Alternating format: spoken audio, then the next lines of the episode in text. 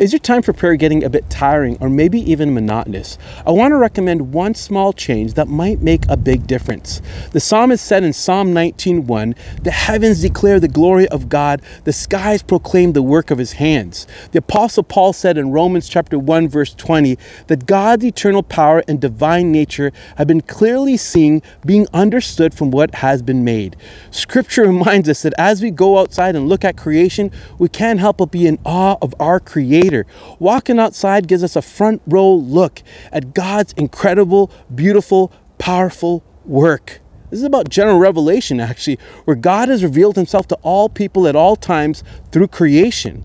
So, what's my recommendation? Take a walk outside and pray. If God can create this incredible universe, God can be trusted with whatever you may be facing today.